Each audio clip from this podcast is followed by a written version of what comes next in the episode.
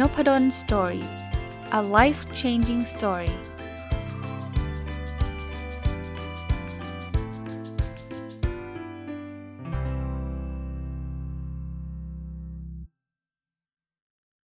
สวัสดีครับ ยินดีต้อนรับเข้าสู่นพดล Story Podcast นะครับ ก็วันนี้ขอกลับมาเป็น book review เหมือนเดิมนะครับ ก็สลับไปสลับมานะวันนี้เอาหนังสือที่อ่านจบมาสัก 2-3 สัปดาห์แล้วนะครับ หนังสือชื่อ Happy Moments นะครับ เขียนโดยคุณมิก ไวกิ้งนะก็ต้องบอกว่าเป็นหนังสือที่ผมซื้อมาจากเอเชียบุ๊กนานแล้วเป็นปีๆ แล้วก็ซื้อมาดองไว้นะเอาทำไมถึงซื้อก่อนนะเขาบอกว่าชื่อมันคือ Happy Moments ก็คือช่วงเวลาแห่งความสุขนะครับ แล้วเขามีคำโปรยบอก how to create experience you will remember for a lifetime ก็คือ เอ้เราจะสร้างประสบการณ์ดีๆ อะไรยังไงที่จะทำให้เราจำได้ตลอดชีวิต เฮ้ยผมก็แบบชอบดี เพราะว่าเราก็อยากมีประสบการณ์ดีๆใช่ไหมให้แบบจดจำไปได้ยาวนานอะไรเงี้ยอ่านมาแล้วก็ดีครับต้องบอกว่าดีนะ แล้วผมก็เชื่อว่าหลายคนคงไม่ได้อ่าน ก็เลยเอามาเขียนเป็นเหมือนรีวิวไว้ที่เพจส่วนตัวนะครับ เพจของผมเองไม่ได้ไปลงในนพดล Story นะ คราวนี้ก็บางคนก็อาจจะได้อ่านบางคนก็ไม่ได้เป็นเพื่อนหรือไม่ได้ Follow ผมเนี่ย ก็เลย เอามาพูดในพอดแคสต์ด้วยนะผมได้มา 8 ข้อนะ ก็เหมือนเดิมเอาข้อคิดที่ที่เจอ แล้วก็เดี๋ยวจะเล่าประสบการณ์ส่วนตัวให้ฟังว่าเออข้อนี้มัน work ไม่ work ยังไงนะ คือหนังสือเขียนบอกว่าผมผมดึงออกมานะ บอกว่า จริงๆอะคุณอยากจะสร้างประสบการณ์ที่ดีให้ให้กับชีวิตเราไว้เยอะๆนะ เพราะว่าเราจะได้จดจำสมมุติว่าอายุเยอะแล้วเนี่ย ก็เวลาย้อนกลับไปคิดก็หัวเราะยิ้มมีความสุขเนี่ย คุณต้องเริ่มทำอะไรใหม่ ๆ ที่ไม่เคยทำครับ มันจะทำให้เรามีความทรงจำที่ดีเพิ่มมากขึ้น ผมชอบคอนเซปต์นี้เลยเพราะอะไรรู้ปะเพราะผมรู้สึกว่าความทรงจำที่ดีเนี่ยมันเหมือนมันเหมือนสินทรัพย์เออมันเหมือนเงินเนาะคืออันนี้เป็นความเชื่อผมนะหนังสือเขาไม่ได้เขียนนะคือนึกถึงเงิน เวลาเราเก็บเงินไว้เยอะๆเนี่ยต่อไปเนี่ยเงินมันก็จะสมมติเอาเงินไปฝากธนาคาร หรือไปซื้อหุ้นปันผลเนี่ยมันก็จะสร้างเงินมาได้อีกมันเงินต่อเงินอะที่เขาบอกเอาเงินไปฝากอะมันก็จะได้ดอกเบี้ย ดอกเบี้ยมันก็เข้ามามันก็ทบต้น พอดอกเบี้ยเข้ามาเสร็จปุ๊บปีถัดไป เราก็จะได้ดอกเบี้ยเพิ่มขึ้นไปอีก เพราะว่ามันมีเงินต้นเดิมกับเงินดอกเบี้ยที่ที่ใส่เข้ามา ผมมองว่าประสบการณ์ดีๆ มันคล้าย ๆ เงินแบบนั้นนะคือคือเราเราถ้าเราสะสมประสบการณ์ดีๆ เพิ่มขึ้นเรื่อยๆ ต่อไปอะความสุข มันก็จะได้มาจากคล้ายๆ ปันผลน่ะคือความสุขมันปันผลความสุขอะนึกออกไหมมันเหมือนเงินที่มันออกมาเป็นเงินเพิ่มอะเหมือนเงินแล้วมีดอกเบี้ย อันนี้ประสบการณ์ดีๆ มันก็จะสร้าง ประสบการณ์ดีๆ เพิ่มขึ้น เช่น เราเคยไปเที่ยวกับคนที่เรารักเนาะแล้วตอนนี้เวลามันผ่านไปแล้วเรายังจำเหตุการณ์นั้นได้ แล้วยังมาคุยกันแล้วยังมาหัวเราะกันอยู่เลย มันคือความสุขที่เป็นดอกเบี้ยนะเพราะฉะนั้นกลับมาข้อที่1นนะเขาบอกว่าพยายามเริ่มทำอะไรใหม่ ๆ ที่ไม่เคยทำเนี่ยมันก็จะได้ทำให้เราประทับใจคำถามต่อยอดไปเลย คือแล้วผมทำอะไรบ้างไหมที่ใหม่ ๆ ที่ไม่เคยทำต้องบอกว่าก่อนที่จะอ่านหนังสือเล่มนี้เนี่ยผมเป็นคนที่ค่อนข้างทำอะไรเป็นรูทีนสุดๆเลย คือวันแต่ละวันของผมเนี่ยจะเป็นวันที่แบบ เหมือนเดิมประมาณนั้นอะเอาวันธรรมดานะ ตอนนี้นะ เปิดเทอมใช่ไหมก็สอนหนังสือ ขับรถไปสอนหนังสือนะครับ สอนเสร็จก็ส่วนใหญ่ก็ประชุมนะครับ ประชุมก็อาจจะมีทั้งออนไลน์ ออนไซต์ก็แล้วแต่นะครับ กลับบ้าน อ่านหนังสือ ถ้าวันไหนไม่มีประชุมก็จะสลับด้วยวิจัยเข้ามาแทรก มันก็จะเป็นแบบนี้ทุกทุกทุกเกือบทุกวันนะ คล้ายๆเป็น routine แล้วเวลาสอนมันก็แบบ fix fix เลยแบบ9โมงถึงเที่ยงอะไรเงี้ยมันก็ไม่ได้มีการไม่ไม่มีอะไรเปลี่ยนแปลง แต่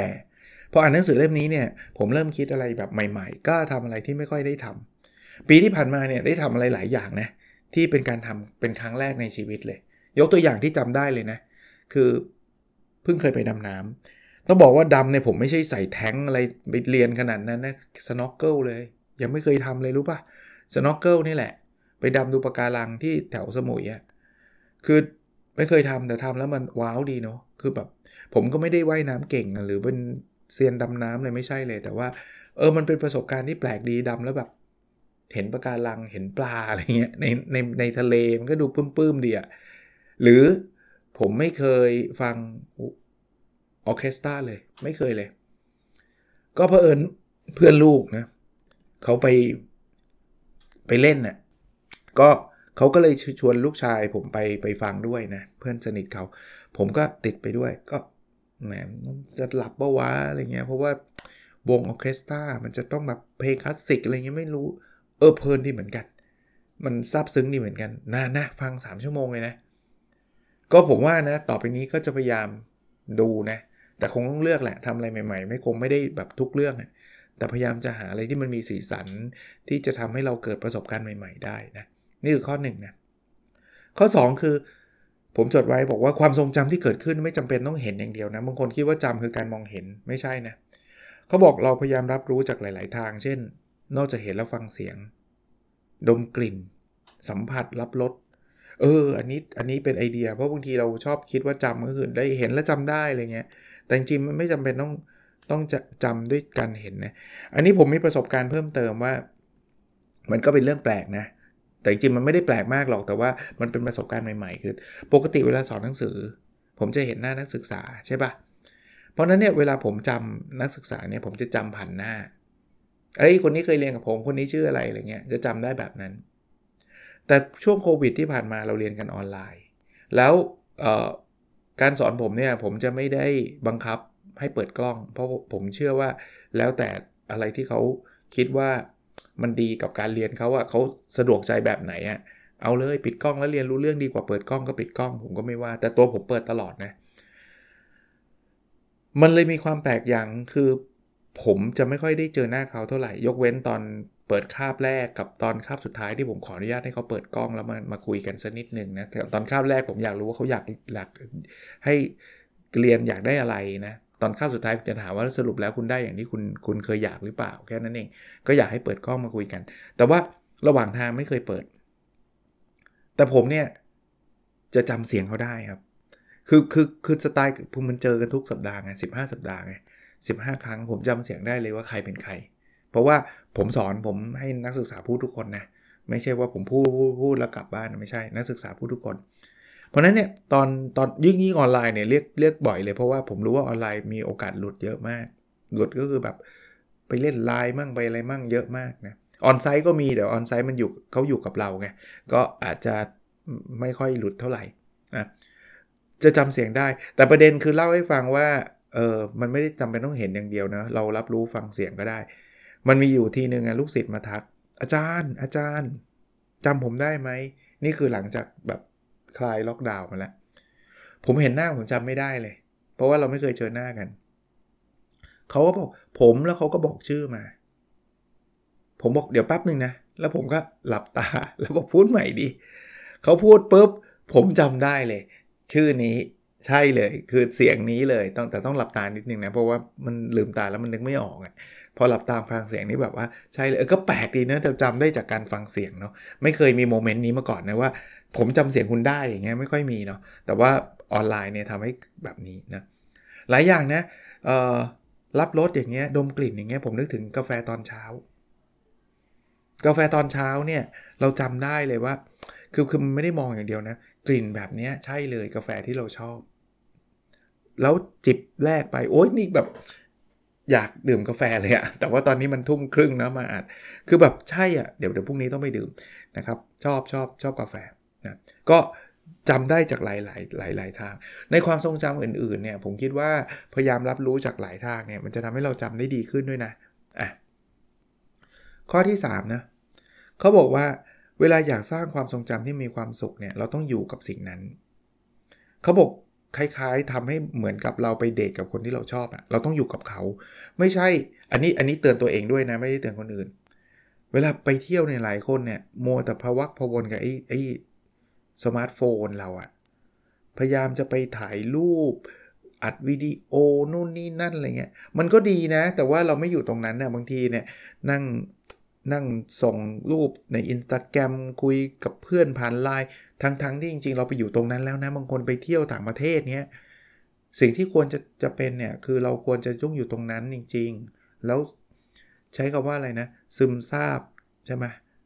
บรรยากาศ หรือหรือความประทับใจให้มันเข้ามาเต็มที่อะผมเคยมีมีประสบการณ์หนึ่งนะ ไปลูกไปดูลูกแสดงตอนนั้นลูกเล็ก ๆ ไปดูลูกแสดง บอกแฟนเลย เดี๋ยวผมอัดวิดีโอนะ แล้วก็แฟนผมให้ถ่ายรูปนะ แบบแบ่งกันเลยนะ อยากจะเก็บไว้เป็นความทรงจำนั่นแหละ สรุปนะ ผมไปดูลูก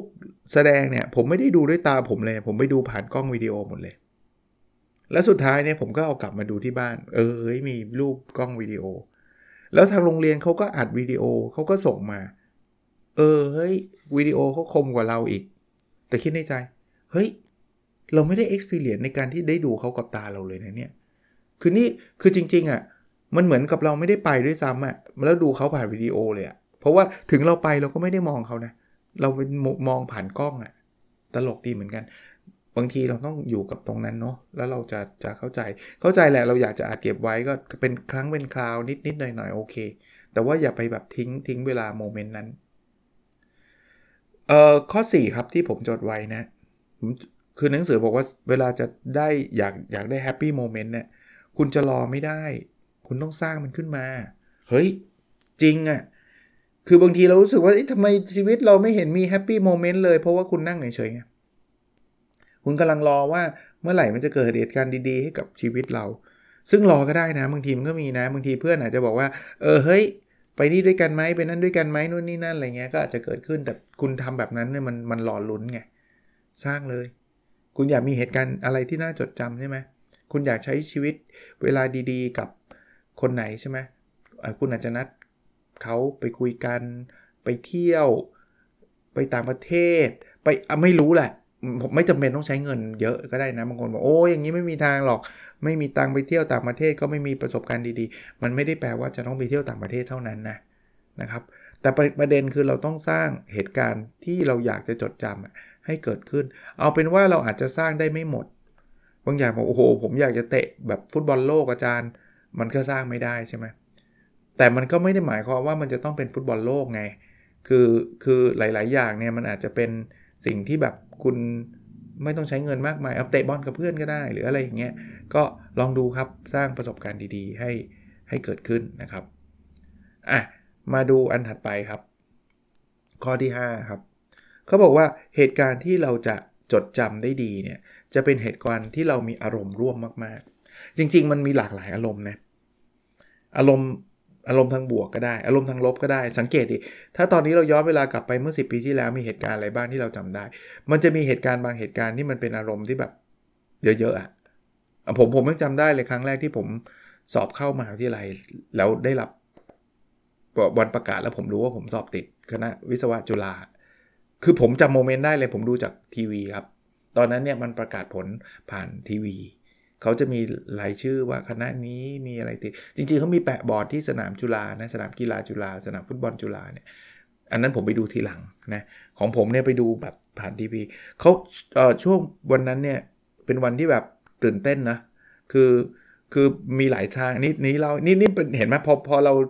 พอเราอะไรนะ พอเรามีอารมณ์ร่วมแบบนี้ดีใจมากๆ อย่างเงี้ยเราจะจำได้ คือมันมีหลายทางคือมีให้โทรศัพท์ด้วย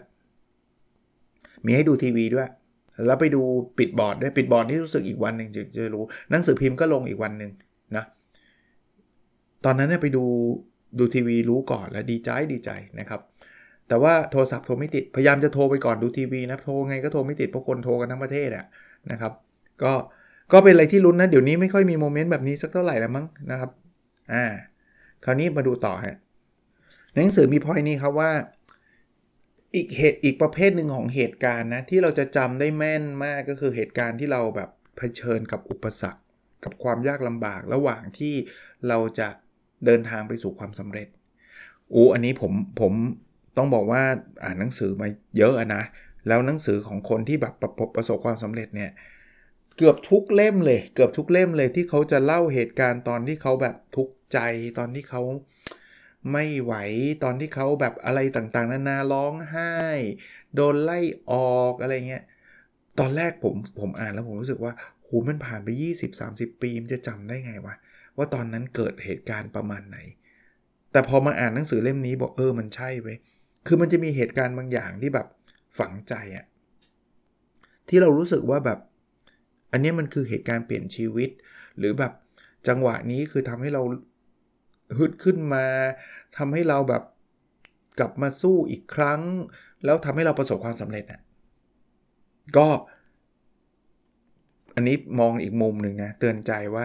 ผมผมเคยให้กำลังใจหลาย ๆ คนแล้วกันนะที่เขาเจอเหตุการณ์ที่แบบเศร้าเซ็งโดนไล่ออกหรืออะไรเงี้ยแล้วผมบอกว่าเฮ้ยอันนี้คือหนึ่งเหตุการณ์ที่คุณต้องจดไว้เลยนะ เพราะว่าเดี๋ยวต่อไปคุณรวยมากๆอะ่ะคุณจะได้ไปเขียนพ็อกเก็ตบุ๊กได้ ว่าวันนี้เวลานี้ตอนนั้นเนี่ยคุณโดนมีมีเหตุการณ์นี้กับกับคุณ และเหตุการณ์นี้ทำให้คุณจุดจุดจุดและสุดท้ายก็พาให้คุณประสบความสำเร็จได้ อันนี้ก็เป็นกำลังใจเล็กๆกันนะว่า มันก็เป็นเหตุการณ์ที่ไม่ดีแหละ แต่ว่ามันอาจจะเป็นจุดเปลี่ยนชีวิตเราก็ได้ และเปลี่ยนไปในทางบวก ผมก็ไม่รู้นะผมก็ทิศเข้าข้างตัวเองอะ่ะผมก็เชื่อแบบนั้นนะกับอีกเรื่องหนึ่งนะอันนี้ก็เป็นเทคนิคที่ดีนะข้อ7นะ ผมเขียนบอกว่าไม่ใช่ผมนะ มาจากหนังสือแต่ผมถอดรหัสบอกมาเป็นโน้ตนะอยากจำเหตุการณ์ใดได้ ให้เราเรื่องเหตุการณ์นั้นบ่อยๆครับ เออ คุณคุณมีเหตุการณ์ประทับใจนะ พยายามพูดเล่าให้กับคนอื่นฟัง แต่อย่าไปเล่าแบบคนเดิมๆซ้ำจนเขาเบื่อลำคาญคุณนะ แต่ว่าพยายามเล่าครับ เพราะว่าไอ้การเล่าเนี่ยมันจะทำให้เมมโมรีมันกลับมา ความทรงจำนั้นจะกลับมา แล้วมันเป็นความทรงจำที่แบบ สดชื่น นึกภาพไม่ออกนึกถึงงานเลี้ยงรุ่นครับ งานเลี้ยงรุ่นเนี่ย โดยเฉพาะคนอายุเยอะๆนะแบบเพิ่งจบไปปีเดียวเนี่ยไม่ค่อยเท่าไหร่หรอกไอ้แบบรุ่นผมอย่างเงี้ยจบกันมา 20-30 ปีเนี่ยพอไปถึงปุ๊บมีใครจุดประกายเหตุการณ์อะไรขึ้นมานะโอ้โห ต้องเรียกว่าเซ็งแซ่คือแบบมากันเป็นชุดว่าจำได้เว้ยตอนนั้นอย่างนั้นอย่างนี้แล้วแบบทุกคนแฮปปี้นะ ทุกคนมีความสุขนะ เล่าเรื่องนั้นครับ ก็ แต่อย่างที่ผมบอกไม่ใช่ว่าเจอหน้าคนนี้ก็เล่าอยู่นั่นแหละเล่าอยู่เรื่องซ้ำๆมันนี้ก็เกินไปนะ แต่ก็ดูความเหมาะสมแล้วกันนะ เอาเอาเลือกเหตุการณ์ที่มันแบบดีๆอะเหตุการณ์ที่มีความสุข เออ นี่ผมคิดถึงตัวผมเองเหมือนกันนะ เออ ว่างๆอาจจะแบบ อาจจะมาเล่าให้คนอื่นฟังผ่านพอดแคสต์ก็ได้เนาะ เหตุการณ์ประทับใจ ผมเคยเล่าเหมือนกันนะ เหตุการณ์ที่ไปต่างประเทศ เรื่อง เรื่องที่ไปช่วยคุณยายที่สนามบินอะไรเงี้ย ก็เป็นเหตุการณ์ดีๆนะที่พอเล่าแล้วมันก็เขาเรียกว่า bring back good memories อะคือแบบ มันทำให้ความทรงจำดีๆเราของเรากลับมาเนาะก็ลองดูนะครับลองดู แต่ถ้าเรื่องอะไรที่เราไม่อยากจะคิดถึงแฟนเลิกกับเราแล้วก็อย่าไปเล่ามากนะเล่ามากมันก็จำได้เยอะนะครับ ข้อสุดท้ายครับเขาบอกว่าบางทีอะคุณต้องช่วยสมองคุณด้วยนะ ไม่ใช่ว่าทุกอย่างจะต้องจำใส่หัวอย่างเดียว ถ้าอยากจะให้จดจำได้ดีบางทีเขียนเอานะครับ คล้ายๆเป็นจะเรียกอะไรนะ เป็นบันทึกอ่าเขียน ถ่ายรูปเก็บไว้ก็ได้นะครับ ถ้าอยากมีความทรงจำที่ดี อัดเสียงไว้ก็ได้นะครับ ก็หนึ่งในหนึ่งในความตั้งใจผมส่วนหนึ่งนะ อันนี้อันนี้ผมคิดของผมเองนะ คือที่ผมอัดพอดแคสต์เนี่ย ส่วนหนึ่งก็คือผมจะได้แชร์ความรู้อะไรก็ก็ใช่ด้วยแหละ แต่ส่วนหนึ่งผมก็คิดว่าการที่ผมอัดเสียงผมไว้อะมันก็เป็นคล้ายๆ เป็นความทรงจำอันหนึ่งอะที่ต่อไปลูกหลานเหลนหลนผมอาจจะมาฟังคุณปู่ทวดย่าทวดเสียงแบบนี้อะไรเงี้ย อันนี้ถ้าเกิดสมมุติว่า เอาเป็นแบบรุ่นแบบ รุ่นหลานเหลนของผมอะ่ะมีโอกาสได้ฟังอะ่ะก็ทักทายด้วยกันนะ จากคุณปู่ทวดอะไรเงี้ย มันก็ดูสมัยซิ่งนี่นะลองนึกภาพไหมว่าถ้าตอนนี้เราได้ฟังคุณคุณแบบบรรพบุรุษเราสมัย อยุธยาสมมตินะ อันนี้ผมแค่แค่นึกนึกไปเรื่อยนะ เราได้ฟังเสียงท่านแล้วท่านกำลังพูดถึงเรื่องอะไรสักอย่างแล้วท่านก็ทักทายว่าเออสวัสดีนะหลานหลานเหลนๆอะไรอย่างเงี้ยเขาก็เราก็คงแบบเออ amazing ดีอะเราก็ได้ฟังนะอย่างน้อยๆไอ้ไอ้เรื่องเนี้ยผมผมก็ไม่รู้นะมันจะหายไปหรือเปล่านะแต่คิดว่ามันเป็นไฟล์อิเล็กทรอนิกส์มันคงไม่หายไปหรอกนะมันมีแต่ก้าวหน้าไปเรื่อยๆ นี่ต่อยอดไปอีกแอบคิดอีกนะว่าต่อไปอะไอ้เสียงที่ผมเก็บไว้แบบเนี้ย มันอาจจะมี AI ที่มันซูเปอร์ฉลาด ต่อไปเนี่ยมันอาจจะแบบเอาเอาเสียงเนี้ยไปทำเป็นแบบเสียงที่สามารถมันมันมีในซีรีส์เรื่องหนึ่งอะ่ะเหมือนเหมือนพูดคุยได้เลยทั้งทั้งที่คนนั้นไม่อยู่แล้วอะนึกออกปะคือแบบมันเป็น AI ที่รู้ไงว่าความคิดจะต้องเป็นแบบนั้นแบบนี้อะไรเงี้ยนี่ผมพูดในในในมุมที่แบบว่าอีกสัก 200 ปีข้างหน้าอะไรเงี้ยนึกออกไหมคือคือ 200 ปีข้างหน้าเนี่ยเทคโนโลยี AI เราอาจจะไปไกลไงแล้ว แล้วเหลนผมหรือแบบคนที่แบบเป็นลูกของลูกของลูกของลูกแบบรุ่นนั้นแล้วเนี่ยเขาอยากคุยกับผมเนี่ยเอ้ยไม่แน่นะ เอาพอดแคสต์ไปทำ AI ตุ้มแล้วแบบก็คุยกับผมได้เลย มันไม่ใช่ตัวผมจริง ๆ หรอกมันก็คือเป็นเสียงที่มันเจเนเรตความคิดผมขึ้นมา ก็อันนี้พูดไปเรื่อยเปื่อยเลยนะ แต่บอกว่าถ้าอยากจดจำอะไรได้ก็เขียนถ่ายรูปอัดเสียงหรือเก็บสะสมสิ่งต่างๆ ไว้นะ ของขวัญของอะไรก็เก็บไว้ผมมีการ์ตูนนะตอนเด็ก ที่อ่านและชอบเก็บไว้ซูเปอร์สะนะนิตยสาร Star Soccer เก็บไว้ทุกเล่มเลย ยังอยู่เลยปัจจุบัน ผมรู้นะตอนนี้แบบขายได้เงินเยอะด้วยนะ มีคนซื้อด้วยนะ แต่ไม่อยากขายนะเก็บไว้นะ ก็ลองอ่านดูได้นะ ผมอ่านตอนก่อนนอนเล่มเนี่ยนะครับ เพราะผมชอบ Happy Moments นะครับของคุณมิกไวกิ้งนะก็เป็นหนังสือที่น่าสนใจเล่มหนึ่งแต่ก็ทำหน้าที่มารีวิวให้ฟังด้วยนะเผื่อจะสนใจ เล่มนี้ซื้อจาก เอเชียบุ๊กเอเชียบุ๊กนะ ก็ไม่รู้มีอยู่อีกเปล่า ซื้อมานานละ โอเคครับ แล้วเราพบกันในสดถัดไปนะครับ สวัสดีครับ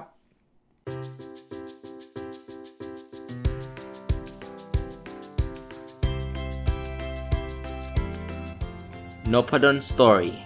a life changing story